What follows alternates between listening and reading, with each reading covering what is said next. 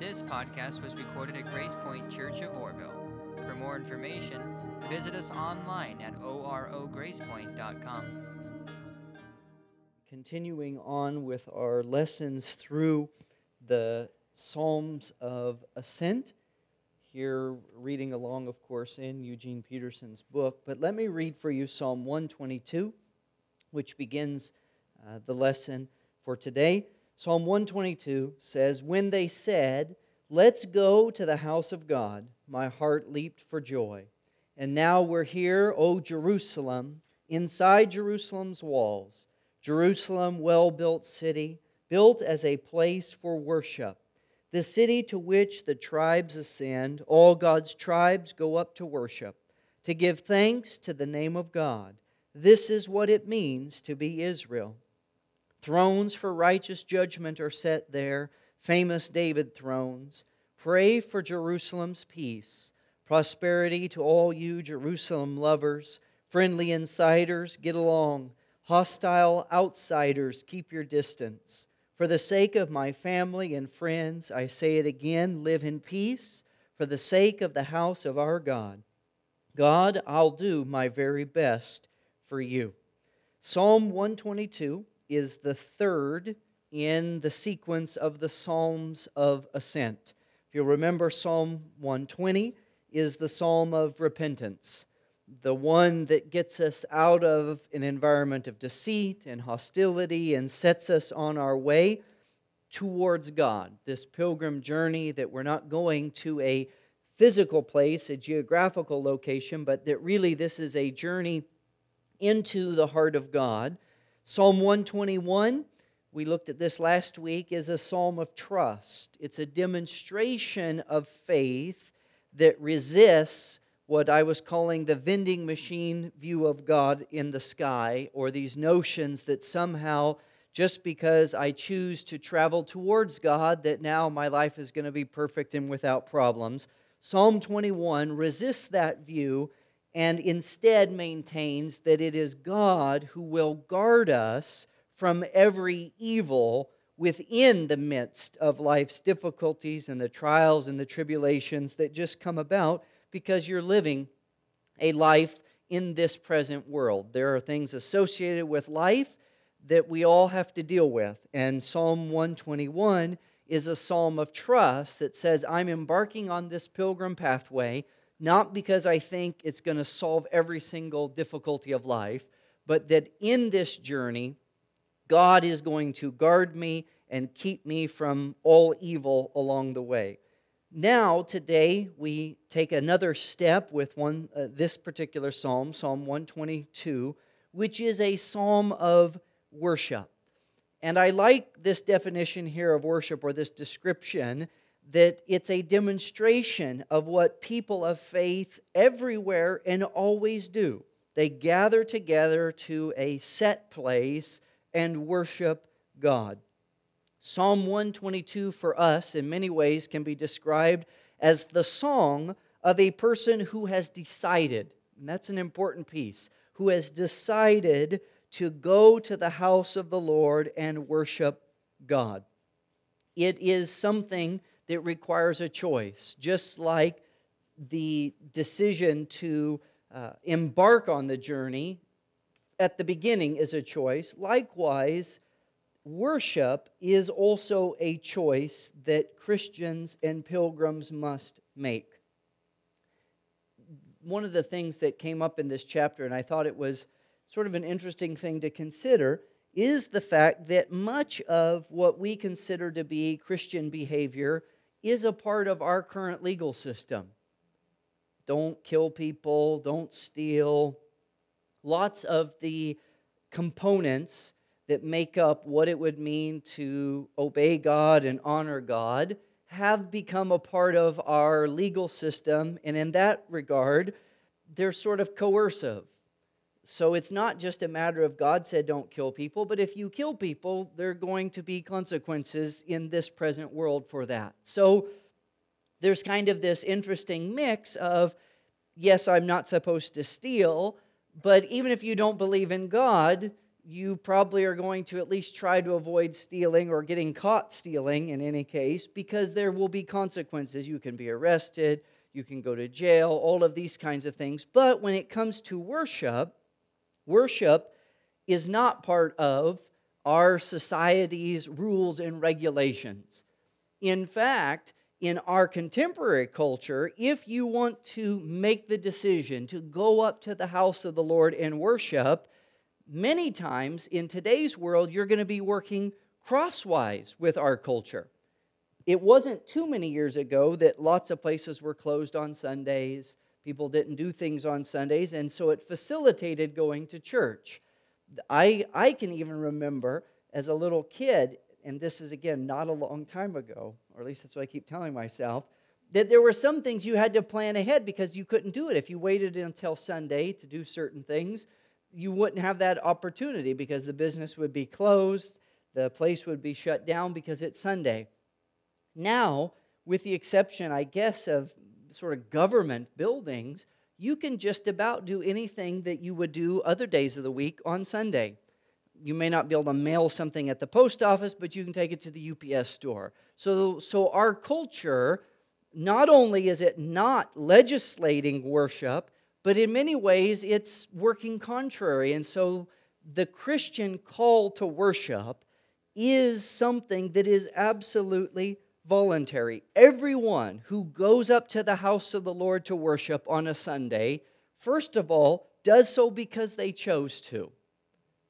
Of course, we're exempting little kids and you know some of these unique circumstances.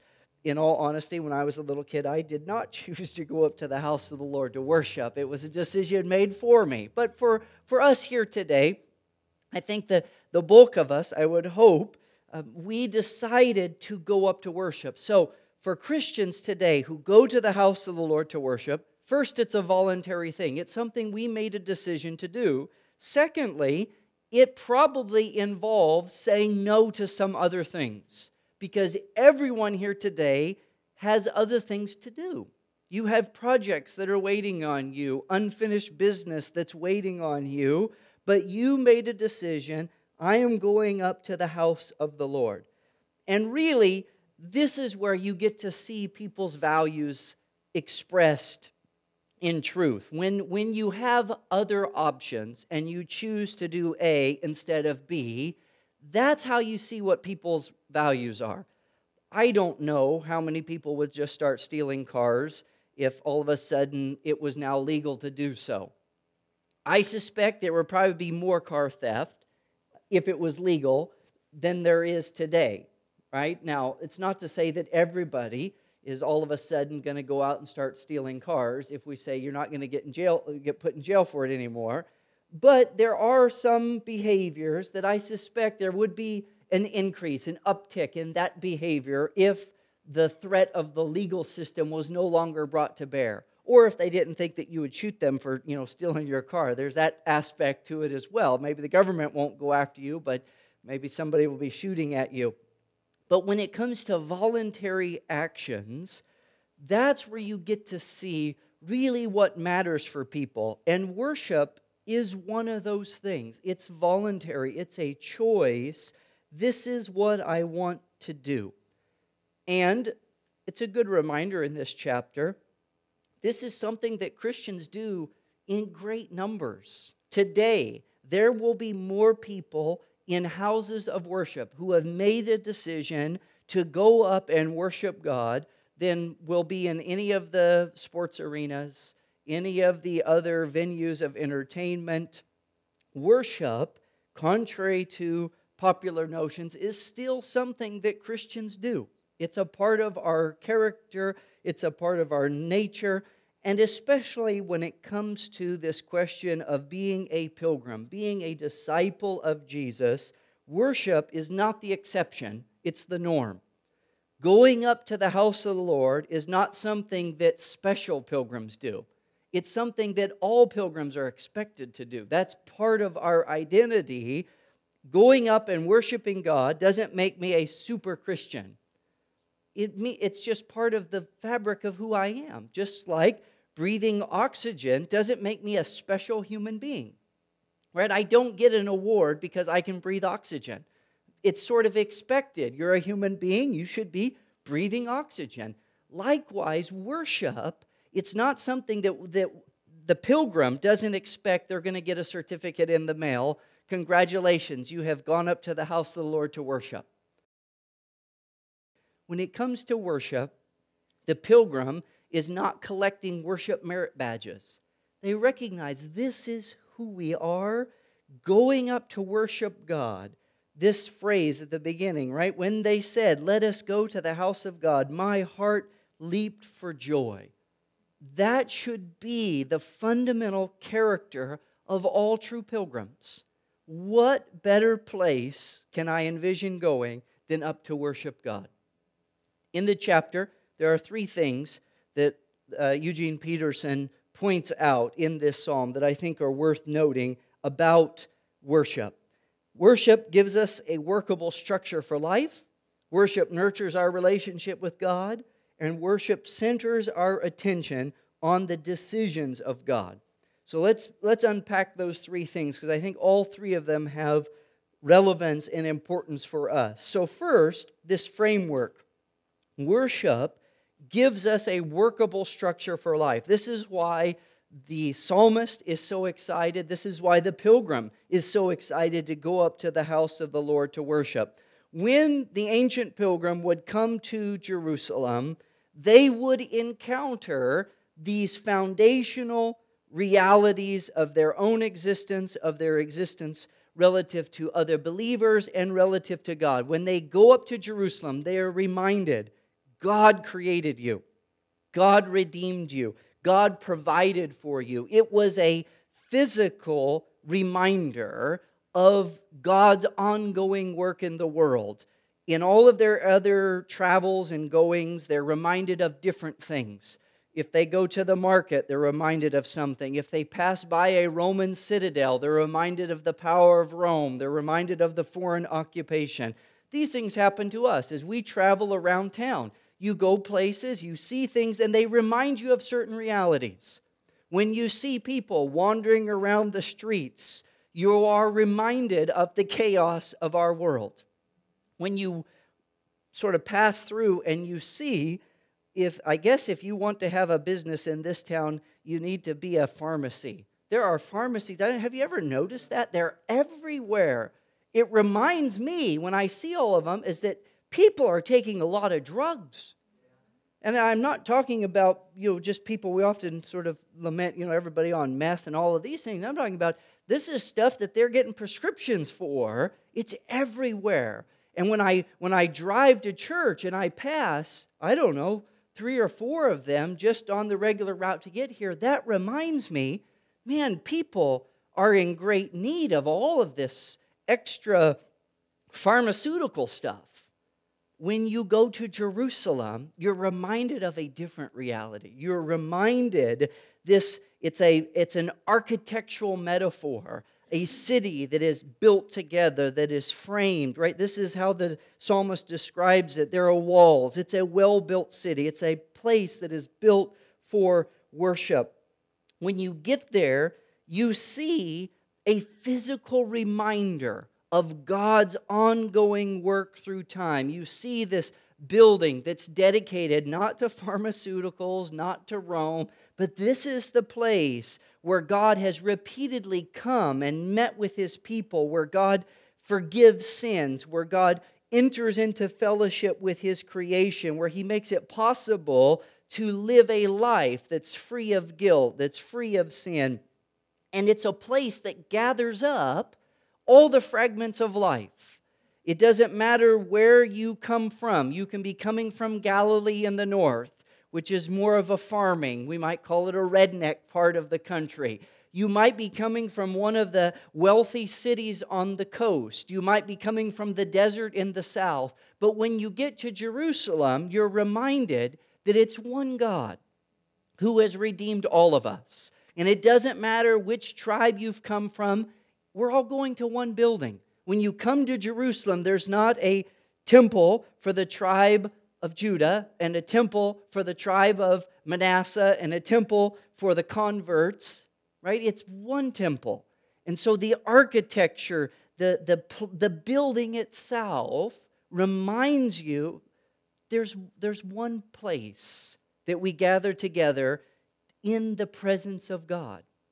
And these metaphors, of course, they carry through to the New Testament church. And you read, if you look in the letters of Paul and you look in the New Testament, you see them wrestling with these same sorts of things because it is a little bit difficult to remind ourselves that we are all in one body.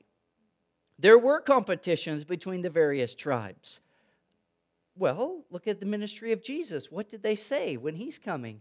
Can any good thing come from up there where he lives? Right? So they have these tensions, they have these wrestlings.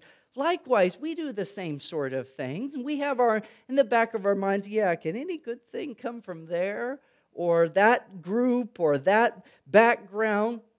And so worship, it gives this structure, right? It frames what we're doing in a very concrete way. Going up to the house of the Lord forces me, and I'm serious, it forces me to have to interact with other believers.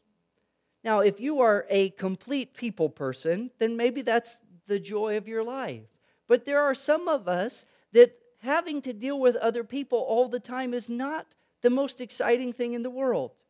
Yesterday morning, the Hunger Walk fundraiser at Applebee's, when we sort of divvy up the jobs, luckily, because I'm the current president of the, of the group, I get a little more say in these things. I told them, I said, I've got, I'm washing dishes. So there's another space for somebody to help out.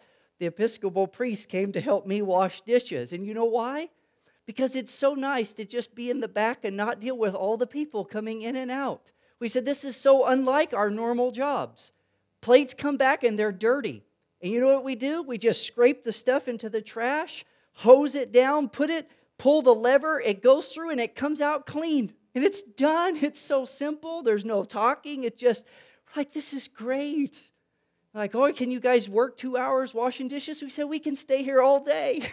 you just seat people, you deal with people who come back, and this one doesn't want any sausage. This one only wants eggs. This one wants extra butter, right? You deal with all of that. I will just scrape dishes and squirt them off and put them in the dishwasher.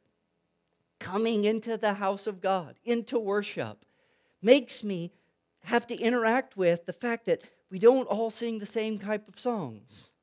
We don't all have the same personalities, but it is one God who has called us together, who has called us to partner with Him in His one kingdom, in His one church. And so in worship, it does give us this workable structure for life in the sense that it's this concrete fabric, this architectural metaphor that forces me to structure my life not around me, but around this common purpose, this common task that we have. This weekly gathering, it's an opportunity to recalibrate my personal rhythms and get them in alignment with the rhythm of grace. Now, this is not only a joy, but I would be remiss if I didn't say this is also a certain responsibility. Right? What we are working together each week to create is not a weekly guilt, guilt session where you come and you find out how bad you are and how you haven't measured up and everything that's wrong with you. That's not our goal when we get together. It's to remind us of God's saving work, God's redeeming work, the fact that God transcends all of our backgrounds, all of our personal preferences. It's a good opportunity that then allows us, we recalibrate, we're structured so that we can go out and live this the rest of the week it should change the way I interact with people during the week. So, the first piece of this, it gives us a workable structure for life. Now, worship, it is a choice, but it's a choice that's made in response to a command. So, worship is volitional, it's something that we choose to do, but in Scripture, we see that God actually commands us to praise Him, to give Him thanks, to celebrate His goodness. And this is what nurture, nurtures our relationship with God. look at that line in the psalm. To give thanks to the name of the Lord, this is what it means to be Israel. Praising God is part of our nature. It's that's who we are. Uh, and worship is part of this recalibration process that helps nurture a proper relationship with God. I love this quote in here from Augustine who said, right, a Christian should be an alleluia from head to foot. That as a Christian, when you come up to the temple and you see this architectural metaphor that it's a house that's built by God, it's a house for all peoples. It's a place that celebrates God's redemption, God's forgiveness, God's provision. That should create in me praise. I should be ready to celebrate. Oh, I am so glad I get to participate in this. Yes, as pilgrims, we make mistakes. Occasionally, we get off track. But worship reminds us that God doesn't just abandon us. God doesn't just say, All right, you took a wrong turn, see you later. But He's constantly pursuing us, constantly trying to lead us and guide us and get us back on track. And praise celebrates that truth.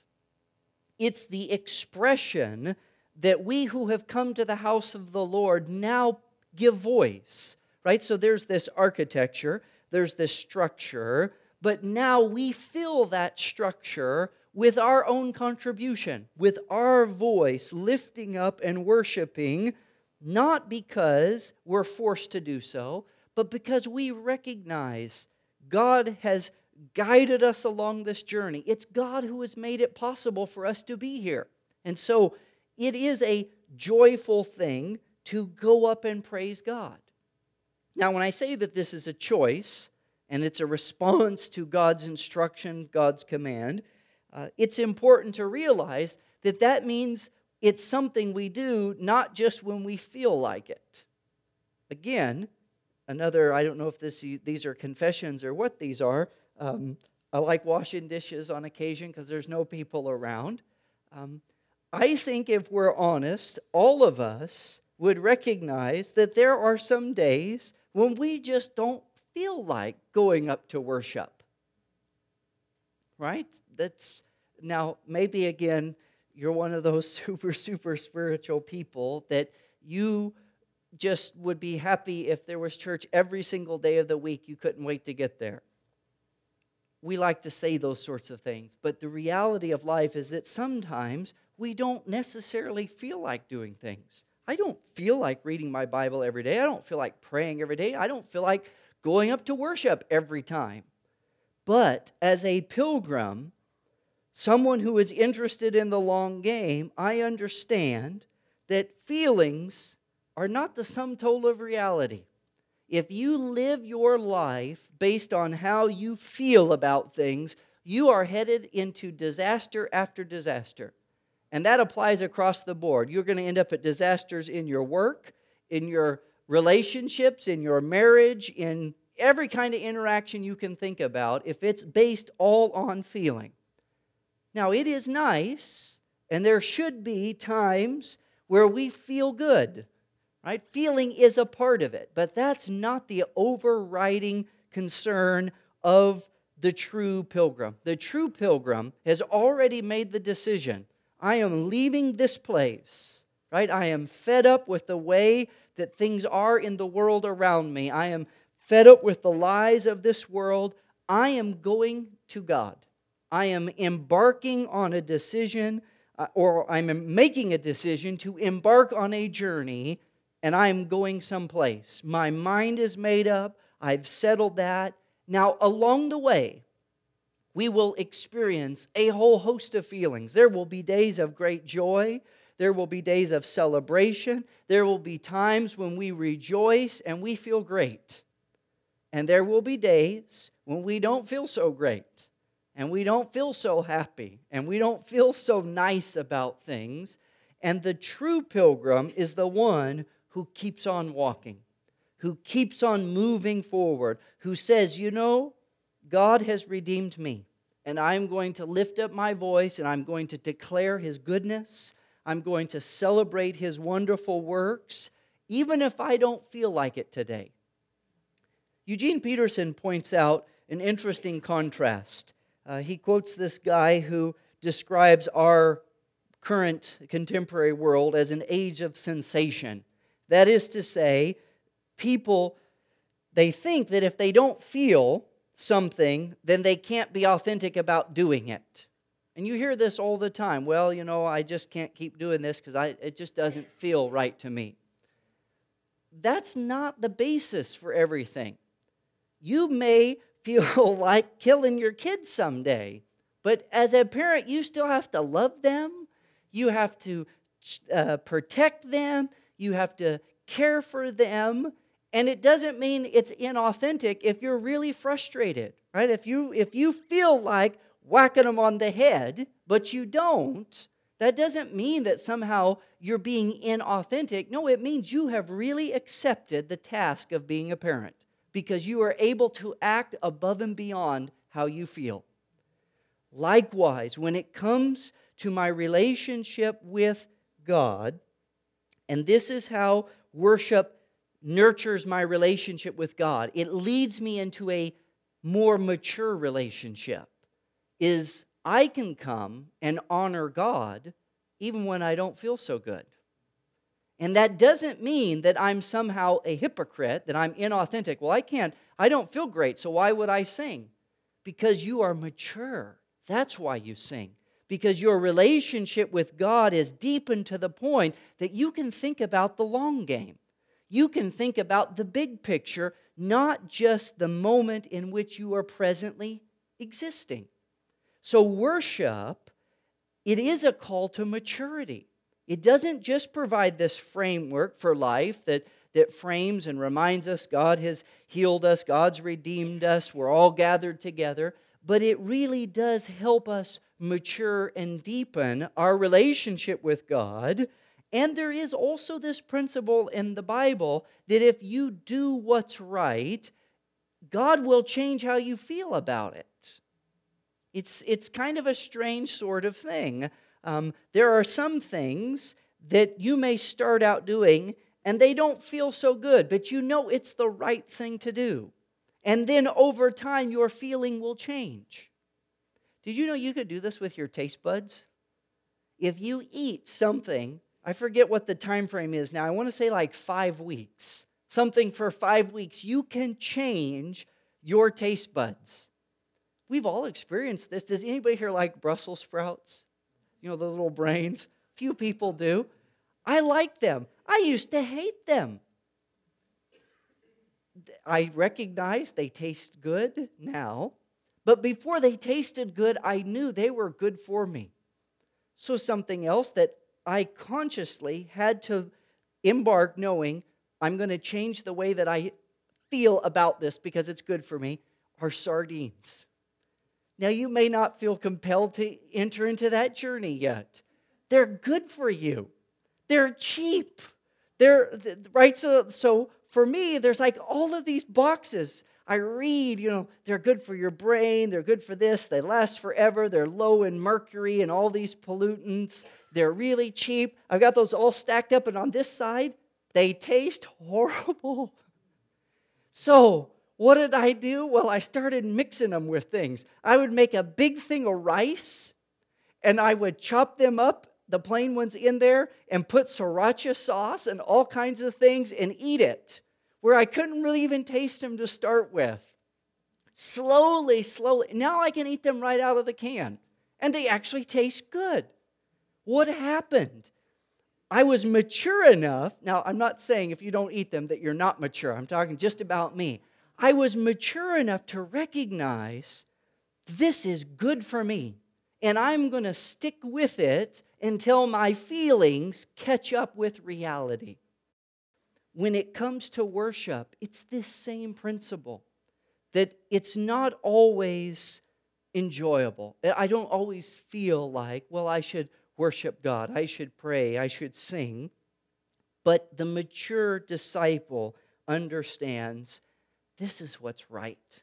This is what God deserves. This is the appropriate response to what has been given to me. And so I'm going to keep walking on this pilgrim path and trust that at some point my feelings will catch up with my maturity and with the reality of who we are and who God is and what God is trying to accomplish. The third piece in this not only does worship give us a workable structure for life, it nurtures our relationship with God, but it also centers our attention on the decisions of God. How is this possible? Well, the Psalms describe this place of worship, or our psalm today, rather, describes worship as the place where thrones for righteous judgment are set, famous David thrones. Now you have to understand this biblical word judgment doesn't just mean punishment, but it really means that word, that decisive word by which God straightens things out and put things right. Judgment is God declaring reality. It's not just punishment, it's not just used in terms of you've sinned, now you're going to be judged, but the judgments of God are the declarations made by God as to what reality is made of, what the truth about a particular circumstance or situation is, and in worship, the Word of God is proclaimed. That's why in a worship service, and when we worship, we have to make sure it's not just our own ideas. Worship is not just singing, it involves singing, the confession of believers, but it has to include the declaration of God's word. The preaching of God's word is part of worship. The reading of Scripture is part of worship. It's that atmosphere where we speak God's word, where we hear God's word challenge our minds, it refreshes our memory, right? If you think back to that architecture, when we come up, it reminds us hey, this is not all about me. And when God's word is declared in worship, when it's celebrated in our singing, we need to sing songs that reflect God's word. The lyrics are important. The lyrics are more important than the rhythm, the beat, the style.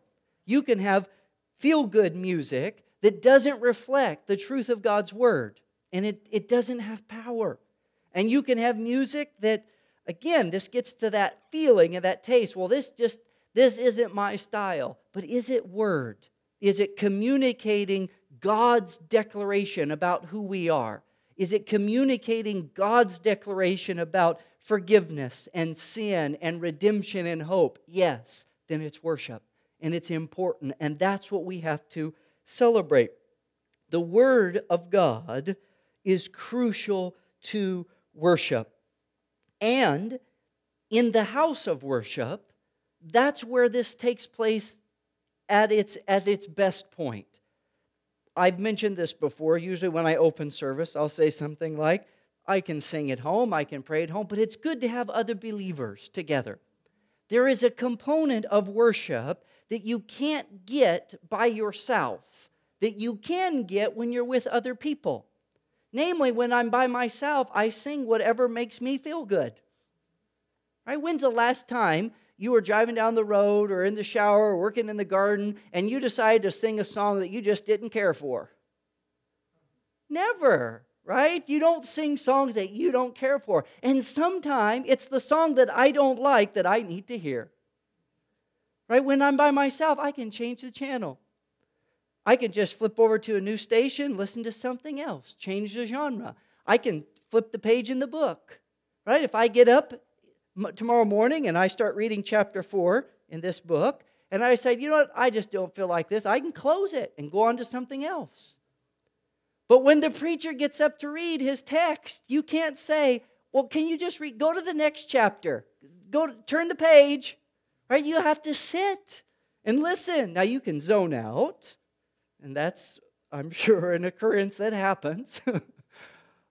you, but there's a certain aspect of worship together that forces me to move beyond myself, to get beyond my own prejudice, my own likes, my own dislikes, and say, What is the word of the Lord today? Maybe there's something I need to be reminded about that I'm not on my own going to venture into those waters.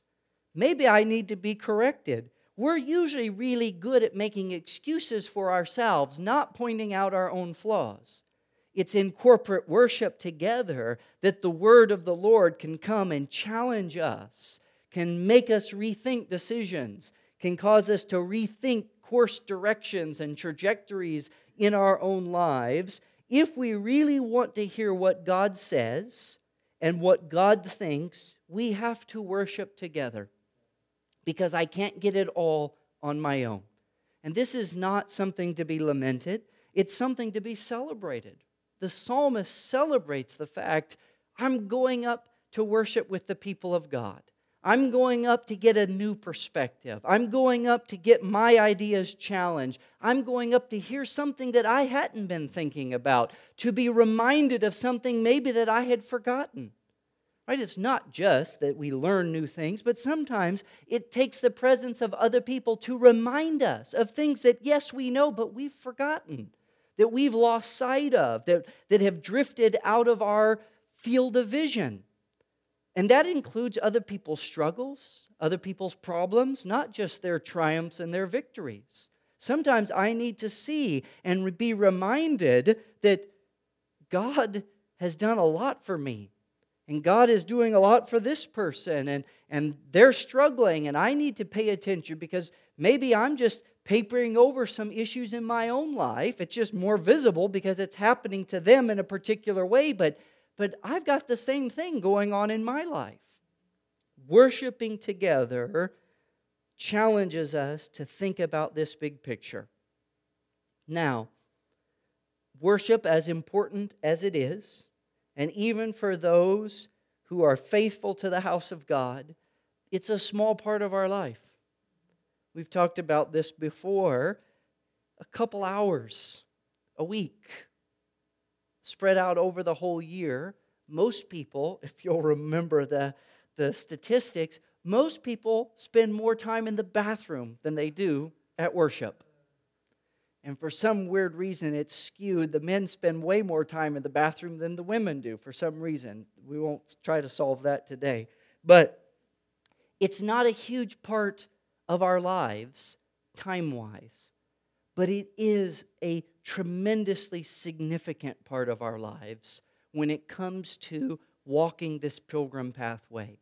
It's not supposed to be the end all of everything, right? Worship is not supposed to be this thing that totally pacifies us and then we're good until next week. That's how some people act like, you know, they come on Sunday and they they get in touch with God and they take this huge breath of air and then they try to hold it until next week. That's not what worship is about. Worship is that framing, recharge, recalibration, so that we can go out during the week and live lives. And the image that we get in this psalm is the image of peace and prosperity, of wholeness. And the prosperity word's important to, if you go back and look at the Hebrew word there, it doesn't mean like getting rich, it means the ability to relax that's what prosperity, and even if you think about the English word prosperity, that's more of the original connotation. If you're prosperous, it means you're not stressed out every day about where your meal's coming from. You can relax. This peace and prosperity that comes to the one who is regularly journeying up to the house of the Lord to worship is a wholeness that comes from being reminded about who God is and what God is doing and what our relationship to God, right? We recalibrate all these things. We're reminded He's the one that's redeeming, He's the one that's forgiving us. That brings wholeness back to our lives. And it also allows us to live a week in prosperity. Not, I'm going out this week and now by next week I'm going to be a millionaire, but that during the week I can relax. I can trust God. I cannot be obsessing about every little thing this week. One, because I have a wholeness that comes from God. And two, God has secured my life and my future such that this week I can trust Him to take care of me. I can relax. I'm not panicking all week that I'm going to get be lost and go to hell before Sunday can come around again. If you listen to some people, their only hope is that they'll die at church, otherwise, they're going to be lost forever. That's not how we're supposed to live. We're supposed to live with confidence on Wednesday. God's got this. God knows what He's doing. God's taking care of my family. That happens when we regularly journey up to the house of the Lord so that God can give us this structure for life through worship. So God can nurture and, and deepen our relationship with Him through worship so that we can hear God's opinion on things. So we and God's opinion, by the way, is more than just an opinion. It's the, the definitive declaration of reality. We can hear what God has to say about things. Then I can live a life in peace and prosperity. When I am convinced and I hear, you know what? God has called me, God has redeemed me, God is taking care of me, then I can journey through Monday, Tuesday, Wednesday, Thursday, and I'm not obsessing about trying to save myself. God's got this. So the psalmist says, when they said, Let's go up to worship, my heart leapt for joy. This is not a platitude. It's not propaganda. It's not something just super spiritual people say. It's something that the pilgrim, the pilgrim who is journeying to God, recognizes this is important. This is part of who I am. This is the fabric of my being. One more story and then I'm done. I remember as a little kid, people would testify and they would say things like, Oh, I've been working all week and I'm tired and it's been a rough week. And, you know, we started singing and I just feel so refreshed. And as a little kid, you think, Why are they lying in church?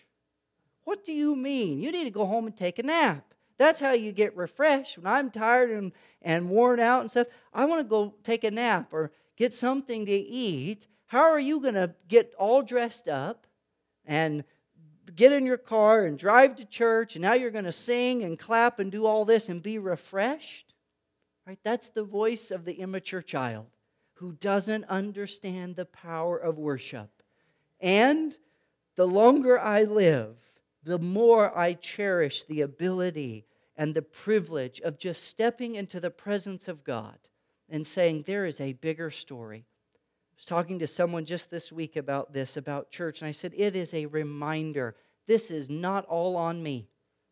This is not my show. It's not my world. It's not my creation. This is about God. It's about taking a deep breath and saying, God has been good to all of us. And we have different stories and different backgrounds, but the Lord is at work and the Lord is good. And Monday, we're going to get barraged with all kinds of things. But for a few minutes on this Sunday afternoon, we are going to celebrate God's goodness and the fact that He's called all of us to partner with Him in His ongoing work of reconciliation and healing and hope. We have a role to play in that, and that the Lord will take care of each and every one of us. That is a delightful thing to learn to relax into the rhythm of grace and just trust in this great God who called us to start this pilgrim path. So, the fourth chapter is next week, and I'd encourage you to read ahead. We've now looked at repentance, providence, worship, Next week, we'll be moving into service and looking at Psalm 123. Thank you for listening. Our podcasts are made possible by generous donations from listeners like you. To hear more, visit us online at orogracepoint.com.